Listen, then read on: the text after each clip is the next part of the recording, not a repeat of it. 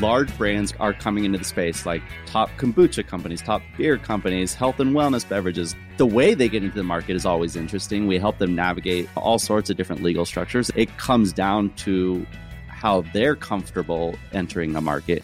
So there's certain clients where we only serve them in Canada because it's federally legal up there. They want to get the brand started and then once it federally legalizes in the US, then we'll bring them back down into the US where we mm-hmm. have operations in six different states.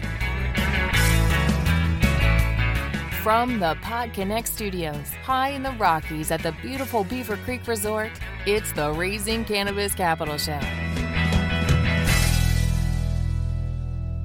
Today on MJ Bulls, we are joined by Ben Larson, the CEO at Vertosa. Ben, welcome to the show. Thanks so much, Dan. Great to be here. Well, I appreciate you being with us today. In the past, smoking was always the most popular way to, to consume cannabis, but over the last couple years, there's been a spike in infused beverages, cannabis infused beverages.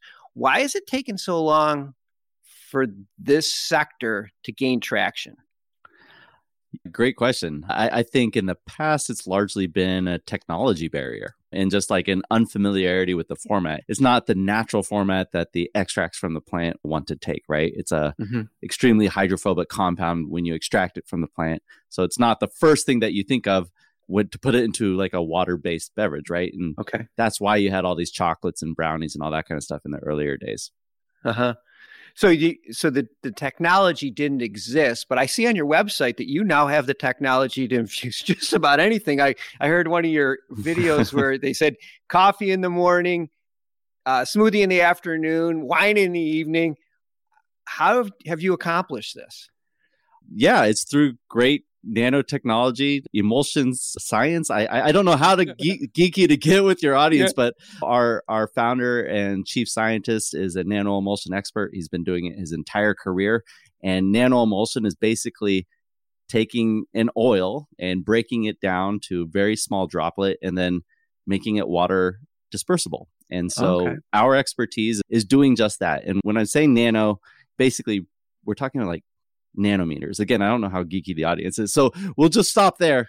Yeah. But it makes it really easy for the body to process, which increases the bioavailability and the experience becomes more rapid in comparison to like old formats. And so it's a really exciting format, not only because scientifically it's an interesting way to consume the compounds our, our entire culture as a human race has been built around, around beverages like when do yeah. you not have a coffee or a water or a soda or a beer or something in your hand? It's anytime we're at a social event, that's that's what feels natural and sometimes a crutch for some people. So why not put cannabis in it and yeah. enjoy life a little bit more? well, and also I think that for most people who are health conscious, the idea of smoking, uh, even if somebody tells me it's safe, I still feel uncomfortable with it and probably drinking there's probably just as many uh, downsides to it but i just feel a lot more confident drinking something than i do smoking something. Uh, look at, at, this day and age it's arguable which is more stigmatized right? Like cannabis or smoking cigarettes. And so mm-hmm. just that association alone lets us know that socially we're driving towards like non-smoking type of product. Yeah. and then there's the whole medical conversation. It's really hard to imagine that lighting up a plant is going to be an actual medical delivery for medicine. Yeah. I, I like pre rolls. I, I, I like flower. Like that doesn't that doesn't mean I'm not going to consume it. It's just I'm saying from a, a perception standpoint of the general public that infused beverages, infused products in general are going to continuously gain market share. Exactly. I think that's my point is that there's a huge segment of the market that will not smoke anything and mm-hmm. now you're opening up that market to cannabis and i saw on your website that you work with a client to create the is it the emulsion that they're mm-hmm. going to infuse into yeah, yeah. their products so yeah.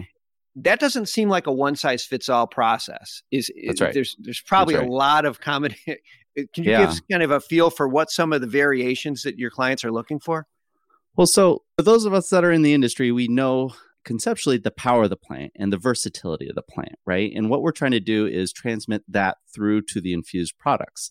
Infused products of the past had a tendency to be pretty homogenous in experience. It was like mm-hmm. a, a long onset, it was kind of a heavy onset, sometimes unpredictable. And, and we're trying to completely flip that. We're trying to take infused products and make them as versatile and predictable as smoking. And so, what we do when we engage a client is kind of like with the startup mindset. We we ask the founders or the product makers, like, what are you trying to deliver to your consumer? What are you trying to market to them? And then we build that system from the ground up. And there's some efficiencies that we've built over time because we serve over 100 clients in the market. But everything can change like in that process. And so, what cannabinoids or origin do you want to say to the customer? Is it mm-hmm. about in- incorporating minors like THCV, or do you want like a full spectrum extraction from Humboldt, California? These are important questions because it's all yeah. marketing. And at the end of the day, selling a product is marketing. And then it goes further that the encapsulation system in itself, there's a variety of different ingredients that c- can create that system. We have very conventional nano emulsions that drive towards clarity and high bioavailability.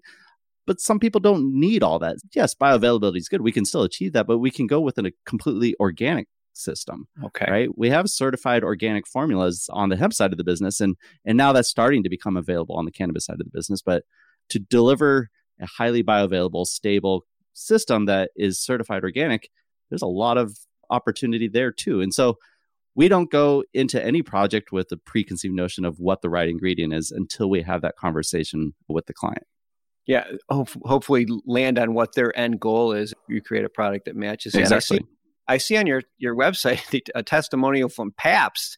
I mean, it's not like you have small customers looking at what you're doing. That's Pabst Blue Ribbon beer, right? That company? That's right. That's right. That's cool. so all sorts of large brands are coming into the space, like top kombucha companies, top beer companies, health and wellness beverages. The way they get into the market is always interesting. We help them navigate all sorts of different legal structures. It comes down to how they're comfortable entering a market. So there's certain clients where we only serve them in Canada because it's federally legal up there. They want to get the brand started and then once it federally legalizes in the US, then we'll bring them back down into the US where we mm-hmm. have operations in six different states. we do do other formats. We believe that edibles in general will all be fast acting at some point. No one wants right, a slow yeah. experience. But beverage is really interesting because mainstream brands in the beverage category are always pushing the envelope. They're always the least like risk averse.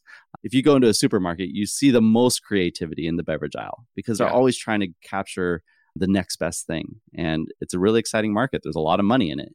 And so we knew that. Our first major customer was Back in 2019, we we engaged Vita Coco on the hemp side of the business, and they launched in both the U.S. and and the U.K. and realized that oh, the U.S. is a little challenging, but you know it's really showing good pickup in the U.K. So they're having their infused coconut waters out there, and it's really exciting to help usher in this next breed of product to the mainstream. It's so cool. That is so cool. You mentioned that you have operations in six states. Is that because through federal regulations, you can't cross state lines? So you need separate operations in each state?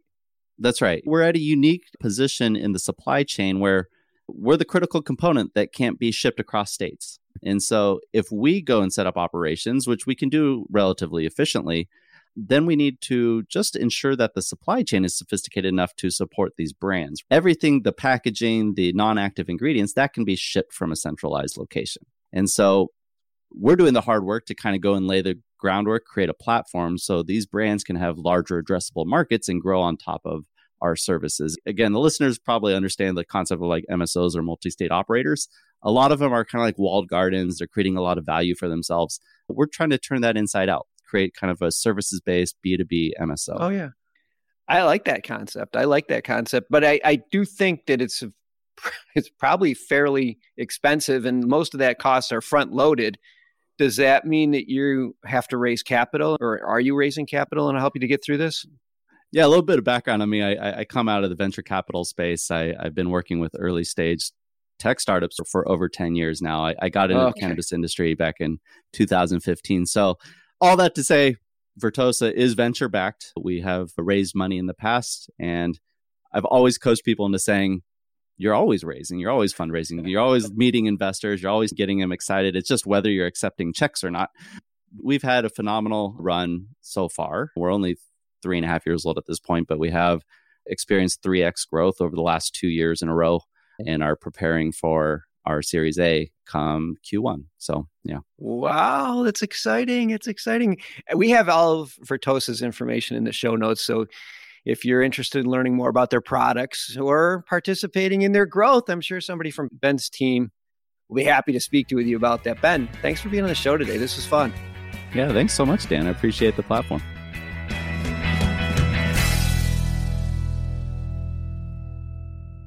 Thanks for listening to today's show.